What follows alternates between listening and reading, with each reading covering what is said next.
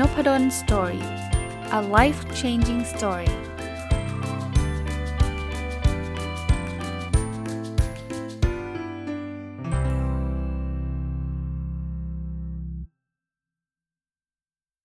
สวัสดีครับ ยินดีต้อนรับเข้าสู่นพดล story พอดแคสต์นะครับ มาต่อจากเมื่อวานนะครับ หนังสือชื่อว่าจงอย่าใช้วันนี้ด้วยความรู้สึกของเมื่อวานของคุณอีกึนฮูนะครับ ซึ่งเป็นอาจารย์ชาวเกาหลีนะ แล้วก็อายุ เป็นผู้อาวุโสนะครับกเกษียณไปนานละแล้วก็คุณกิมซองกยองเนี่ยเป็นคนเรียบเรียง คนแปลคือคุณวิทยาจันพันธ์นะครับ ก็เมื่อวานรีวิวไปได้ครึ่งเล่มนะ วันนี้คิดว่าน่าจะจบเล่มนะครับ ก็มาคุยกันต่อ เท้าความสั้นๆ หนังสือแนว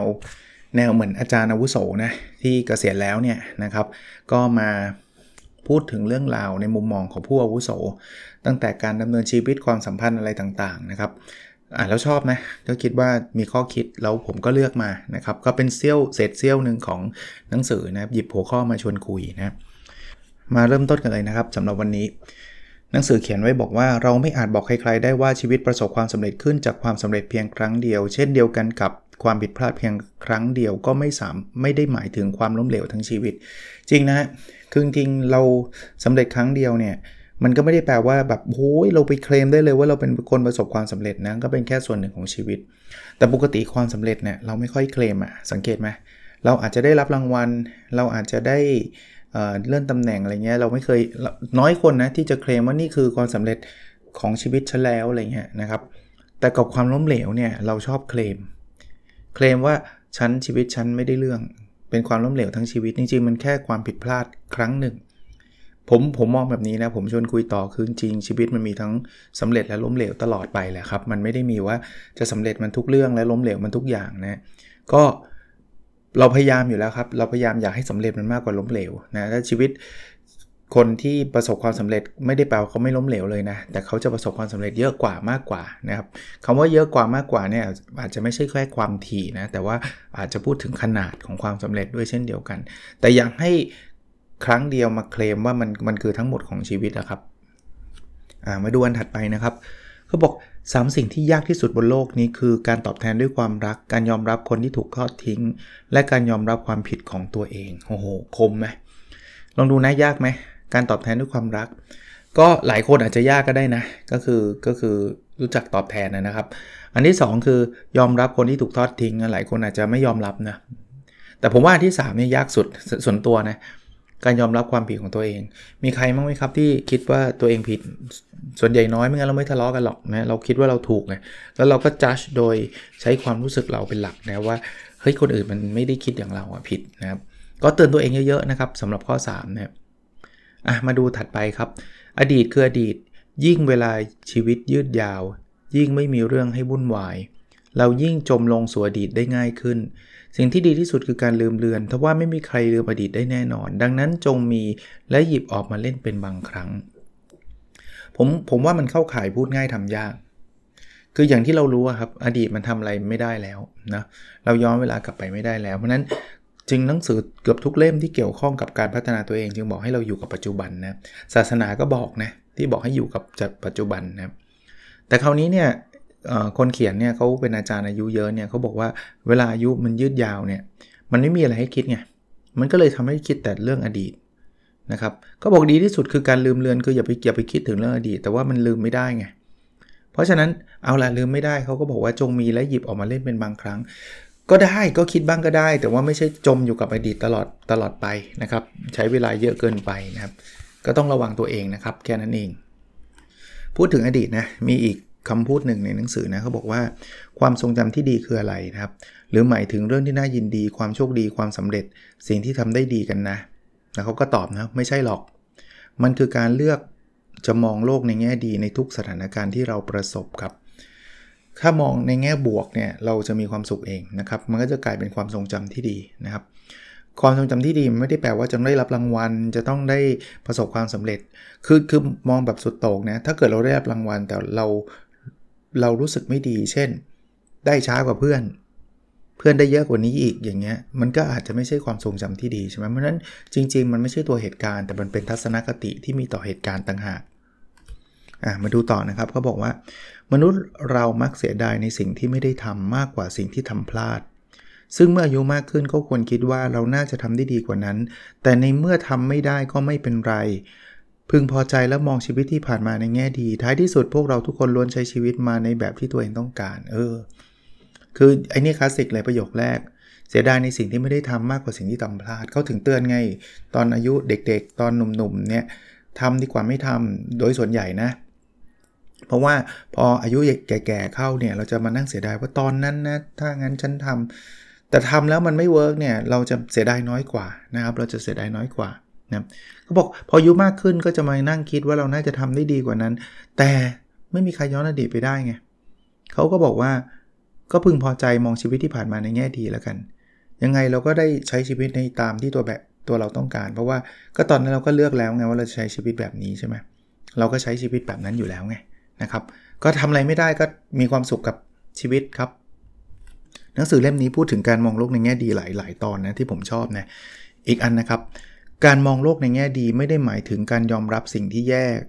เป็นเรื่องที่ดีโดยไร้เงื่อนไข ไม่ใช่การคิดว่าทุกสิ่งดีหมด แต่คือการยอมรับสถานการณ์ที่เกิดขึ้นพร้อมกับหาแนวทางแก้ไข เป็นพลังขับเคลื่อนให้ชีวิตไหลไปสู่ทิศทางที่ดีชอบนะครับ บางคนบอกว่ามองโลกในแง่ดีเนี่ยเป็นพวกที่หลอกตัวเอง เป็นพวกที่คือมันเห็นชัดๆว่ามันไม่ดีแล้วก็จะมาฝืนอยู่นั่นนะบอกว่ามันดีมันดีมันดี ไม่ใช่นะครับ มองโลกในแง่ดีไม่ได้บอกว่าทุกอย่างดีหมดนะ แต่เป็นการยอมรับสถานการณ์ที่เกิดขึ้น แล้วหาแนวทางแก้ไขเอาผมยกตัวอย่างนะเมื่อวานนี้รถติดมาโหฬารเลยครับ ถ้ามองโลกในแง่ดีในในเวอร์ชั่นที่คนเขาชอบด่ากันก็คือโอ้ยรถติดดีจังเลยโอ้ยมีความสุขจังเลยได้รถติดอะไรเงี้ยอันนี้ไม่ใช่นะ ส่วนตัวผมก็ไม่เห็นด้วยนะเราไม่ได้แบบหลอกตัวเองอย่างนั้นก็เรียกหลอกตัวเองรถติดไม่ดีครับ แต่รถติดแล้วโอ้โหฟาดงงฟาดงาโกรธเซ็งเบื่อ อารมณ์เสีย อันนี้มันก็คือมันก็มันก็เมคเซนนะที่เราโกรธอารมณ์เสียฟาดงงฟาดงา แต่ว่ามันไม่ได้ทำให้จิตใจเราดีขึ้นน่ะมันไม่มีประโยชน์อะไรรถมันก็ติดเหมือนเดิมอะยอมรับสถานการณ์ที่เกิดขึ้นก่อนเออรถมันติดนะ แล้วหาวิธีการแก้ไข เราอาจจะแก้ไขเรื่องรถติดไม่ได้ แต่เราอาจจะแก้ไขสิ่งที่มันเกิดขึ้นได้ เช่น ฟังพอดแคสต์ไหมเออไหนๆรถติดแล้วถือโอกาสฟัง Nopadol's Story ซะเลย จะได้ฟังไปหลายตอนนะค้างไว้หลายตอนอะไรเงี้ยส่วนตัวผม ตอนนี้เรียนออนไลน์ในรถเนี่ยแต่ต้องเป็นคอร์สที่อะไรครับ คอร์สที่ไม่ไม่ต้องจดนะ ไม่ต้องจดไม่ต้องดูกราฟดูอะไรเงี้ยเออถ้าถ้าคอร์สแบบนั้นเนี่ยต้องเรียนที่บ้านนะครับ แต่ถ้าคอร์สแบบแบบฝึกฝนทักษะความคิด mindset อะไรเงี้ยเฮ้ยเรียนออนไลน์ได้เลย ผมเรียนจบไปคอร์สหนึ่งแล้วนะครับ ซึ่งเป็นคอร์สที่ตอนซื้อโอ้โหผมว่า 3 ปีแล้วนะไอ้คอร์สที่ไม่มี deadline เนี่ยแหละ พอไม่มี deadline ก็ไม่ยอมเรียนสักที อยู่บ้านมาเรียนแป๊บเดียวก็หลับเบื่อนะครับ เออพอนั่งในรถให้จบไปคอร์สเลย นี่จะจะจะเอาให้ 2 คอร์สนี้ให้จบนะ แล้วติดใจนะ ต่อไปก็ผมว่ารถติดคงอยู่กับเราแล้วล่ะ เพราะว่าจะเรียกว่าเราเราไม่มีล็อกดาวน์แล้วไง ก็ก็ต้องยอมรับอะ คุณอยู่กรุงเทพอะนะครับ เมื่อไหร่จะรถไม่ติดก็ไม่รู้ดิ รออยู่นะ อะ ถัดไปครับชีวิตเชื่อมต่อกันด้วยเรื่องราวเล็ก ๆ ที่แสนจะธรรมดาทว่าหลอมรวมกันกลับกลายเป็นลวดลายยิ่งใหญ่ของชีวิต ไม่ใช่ว่าต้องพยายามอย่างมุ่งมั่นทุกชั่วขณะตั้งแต่เออแต่ต้องมีชีวิตอยู่โดยหมั่นสร้างความทรงจำที่ดีขึ้นมาให้มากๆเอออย่างแรกนะคือชีวิตมันเชื่อมต่อด้วยเรื่องราวเล็ก ๆ เช่นวันนี้เนี่ยเราตื่นขึ้นนอนแปรงฟันอาบน้ำผมนะเดินทางไปสอนหนังสือที่บ้านที่ที่ทำงานนะครับนี่คือเรื่องราวเล็กๆนะที่มันเกิดขึ้นตลอดทั้งสัปดาห์เนี่ย นี่คือแสนธรรมดามากนะ พอสอนเสร็จทำงานเสร็จกลับบ้านมา เจอภรรยาเจอลูก นั่งเขียนบทความอ่านหนังสือทำงานถ้ามีงานค้างอาบน้ำขึ้นนอนเนี่ยนี่คือเรื่องราวธรรมดา แต่ว่ามันสอดสอดคล้องมันจะเรียกว่าอะไรนะครับ มันเขาเขาใช้คำว่าหลอมรวมกันนะ่ยแล้วมันก็กลายเป็นชีวิตคนคนหนึ่งขึ้นมา เพราะฉะนั้นเราไม่ต้องมุ่งมั่นทุกขณะ ผมก็ไม่ได้มุ่งมั่นอะไรทุกขณะหรอกครับนะ สิ่งที่ต้องทำที่ผมชอบมากเขาเขียนบอกว่ามันสร้างความทรงจำที่ดีมาให้มาก ๆ ผมถึงเชียร์ไง อันนี้ต่อยอดไปอีกครับว่า พยายามซื้อประสบการณ์ให้มากที่สุดครับ ซื้อประสบการณ์เช่น มีโอกาสไปเที่ยวไปครับ มันเป็นประสบการณ์ที่ดี ลดสิ่งของลงก็ได้บางคนบอกโหไม่มีเงินนี่ ก็แทนที่จะไปซื้อเสื้อซื้อกระเป๋าแบรนด์เนมเยอะ ๆ ผมไม่ได้บอกห้ามซื้อนะ แต่แทนที่ไปซื้อพวกนั้นเยอะเนี่ยเอาไปใช้กับการไปเที่ยวดีกว่านะ ตอนนี้ตอนนี้ผมผมเชื่อแบบนี้นะครับ แต่ถ้าใครต้องการประหยัดก็ประหยัดได้นะครับ ไม่ว่ากัน มันประสบการณ์ไม่จำเป็นต้องใช้เงินก็ได้นะครับอะอันถัดไปก็บอกว่าหากเรารักตัวเองมากพอเราจะไม่สนใจสายตาคนอื่นกับโลกนี้ พูดและทำอย่างมีศรัทธา ไม่รู้สึกว่าจะต้องแข่งขันกับใคร มีสมาธิกับสิ่งที่ทำและสิ่งที่เราทำได้ ชอบเหมือนกันนะครับ ถ้าเรารักตัวเองมากพอเราไม่ต้องไปดูแล้วว่าคนอื่นเขาจะดีกว่าเราแค่ไหน เราแค่ทำของเราไปเรื่อยๆ ไม่ต้องแข่งกับใคร จริงๆคาว่าไม่ต้องแข่งกับใครนี่ลดความเหนื่อยมหาศาลนะคนที่เหนื่อยส่วนใหญ่เนี่ยเหนื่อยเพราะว่าต้องไปแข่งกับคนนู้นคนนี้ไง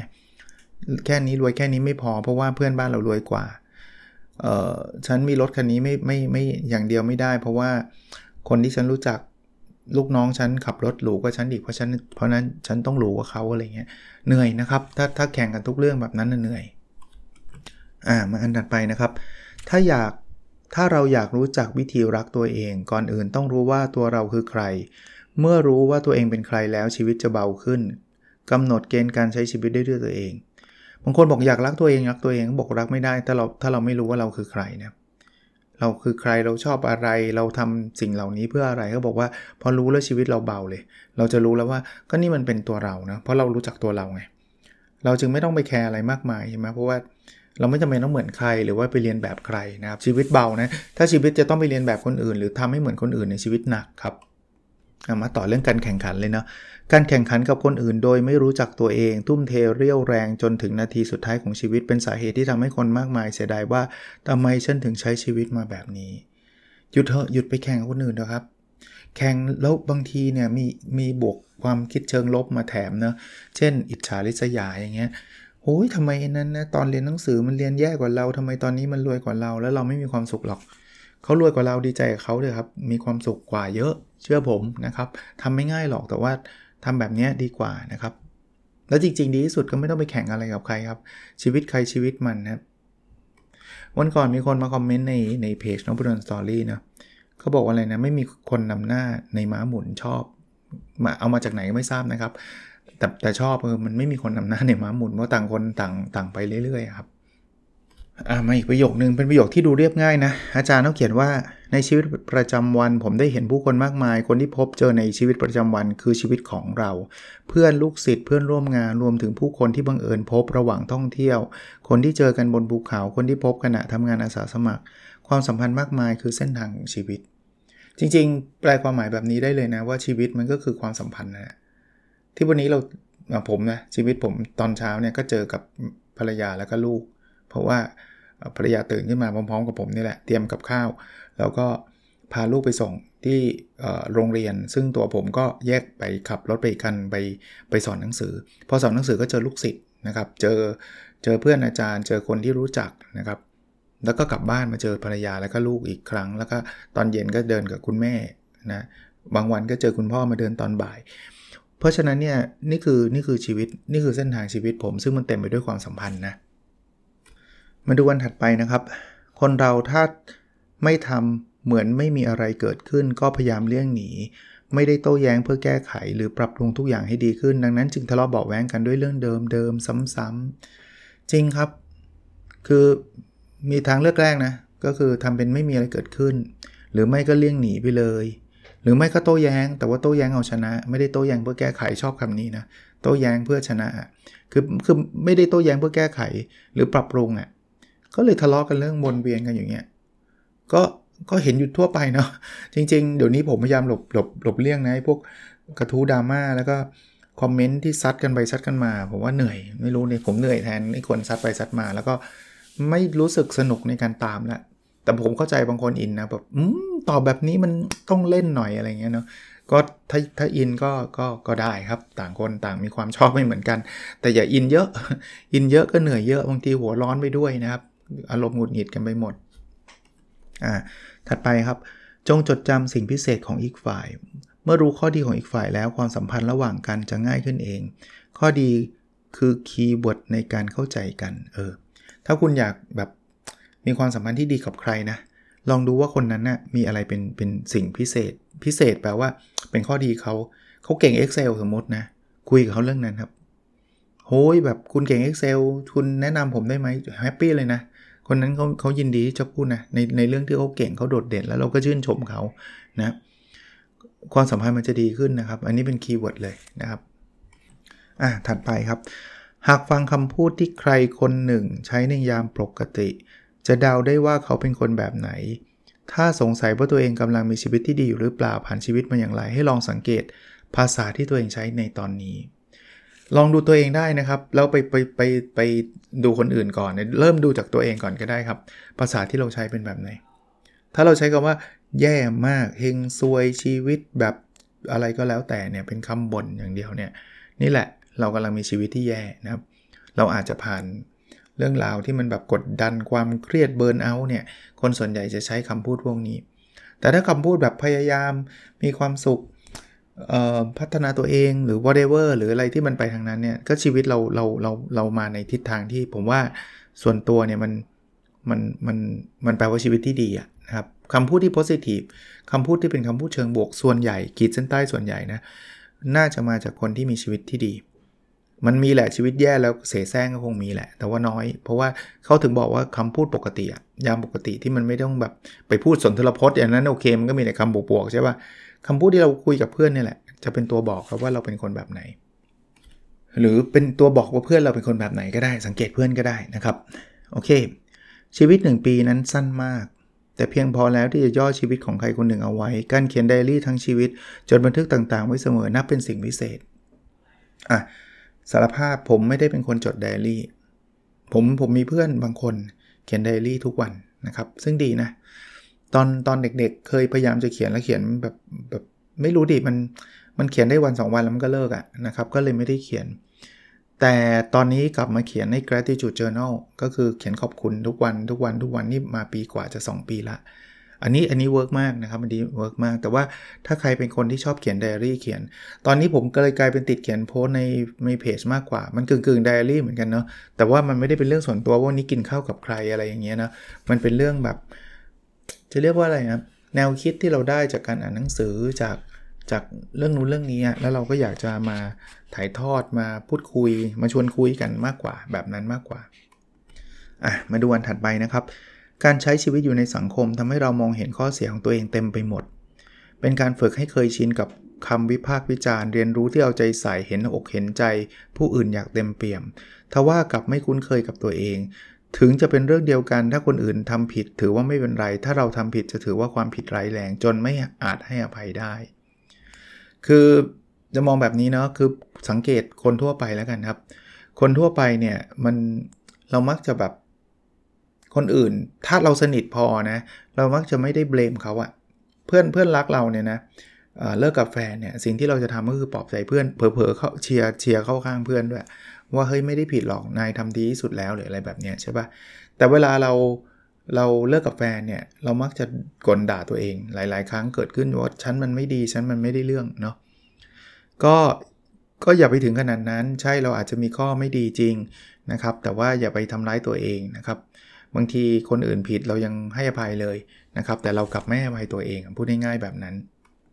อ่านี้พูดในฐานะของคนที่เขามีอายุเยอะนะครับ คนเขียนที่ผมเล่าให้ฟังนะครับ เป็นอาจารย์อายุเยอะเกษียณแล้วเนี่ยเขาบอกทุกช่วงเวลาคือความสุขและยุคทอง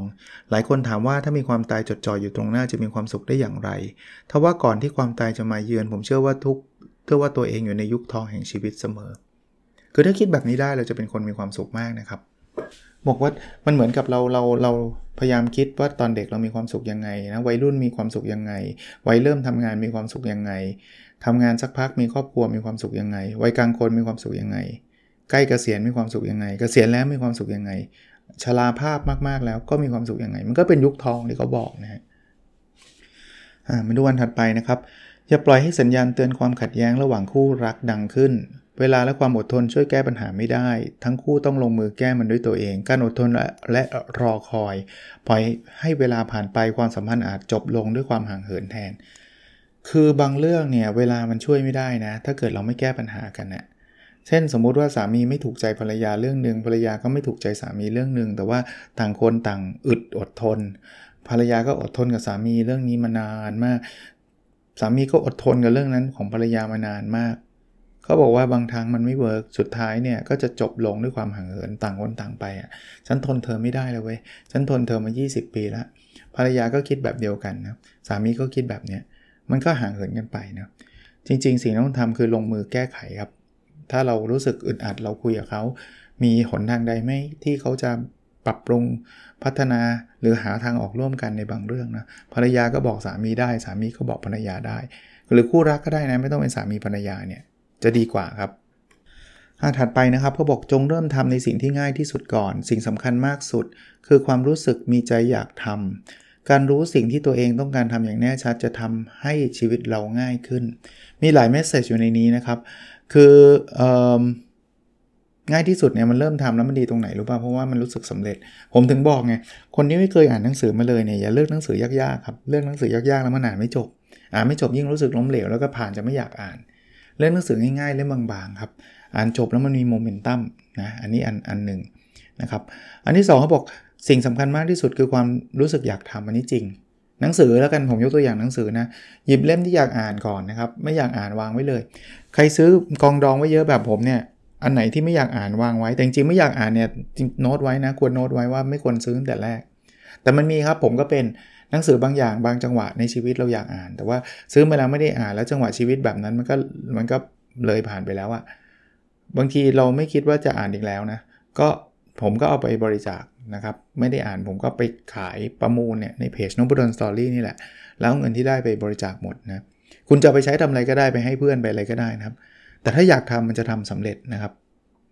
แล้วถ้าเรารู้ว่าเราเราต้องการอะไรในชีวิตเราง่ายเลย เพราะเราจะได้ทำแต่สิ่งนั้น เท่าที่เราจะเป็นไปได้ คือมันมีทิศทางครับมาดูวันถัดไปนะครับ เวลาที่เราเป็นทุกข์เมื่อมีสิ่งใดก็ตามไม่ได้ ควรถามตัวเองก่อนว่าสิ่งที่เรารู้สึกว่าต้องมีให้ได้ เป็นสิ่งที่เราควรมีใช่ไหมคำถามนั้นจะปลดปล่อยให้เราเป็นอิสระนี่ เป็นทุกข์นะก็คืออยากได้แล้วไม่ได้เช่นเราอยากได้ตำแหน่งเนี้ยเขาไปโปรโมทคนอื่นขึ้นนี่นี่คือนี่คือทุก คราวนี้จะแก้ทุกอันนี้ได้ไงนะถามตัวเองก่อนครับ บอกว่าไอ้ที่เราบอกอยากได้ตำแหน่งเนี้ยเราต้องมีจริงๆป่ะคือความสุขเราจะผูกติดกับตำแหน่งนี้อย่างเดียวเลยป่ะซึ่งคำตอบปกตินะคือคือไม่ใช่หรอกใช่ไหมพอเราถามมาแล้วเราตอบตัวเองได้นะเราจะรู้สึกว่ามันปล่อยวางได้ครับว่าเฮ้ยความสุขฉันไม่ได้ไม่ได้ขึ้นอยู่กับตำแหน่ง ไม่ได้ขึ้นอยู่กับเรื่องเรื่องบางเรื่องเท่านั้นนะครับมันยังมีอีกหลายเรื่องเลย แล้วเราจะไป เผาผลาญใจเราแบบให้มันทุกข์นานๆทำไม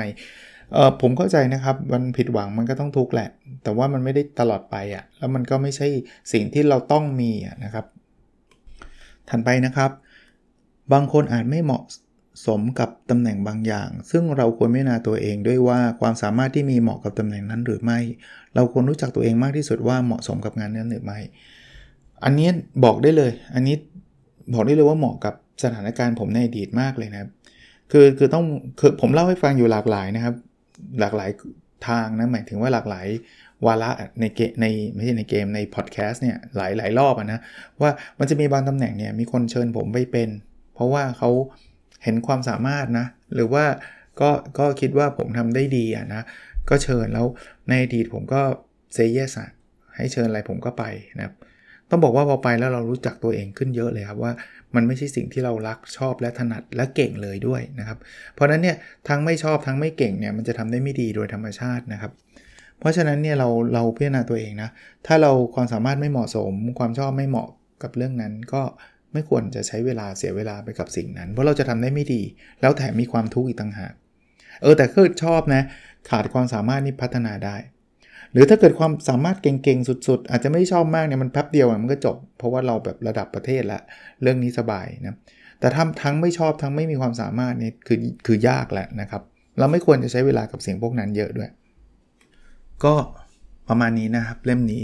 ก็รีวิวมา 2 วันนะแต่บอกว่าเป็นเศษเซลล์ของหนังสือเล่มนี้ ผมคุยเรื่องประสบการณ์ผมซะเยอะมากกว่านะครับ แต่ว่าเราไปหาอ่านได้นะครับหนังสือแปลนะครับ จงอย่าใช้ชีวิตวันนี้ด้วยความรู้สึกของเมื่อวานนะครับ คุณอีกึนฮูเขียนเป็นอาจารย์ที่ผมเล่าให้ฟังเมื่อกี้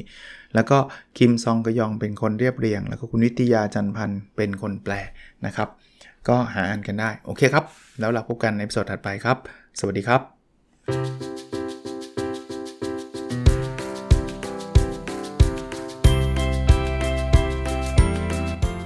n o p a d o n Story a life changing story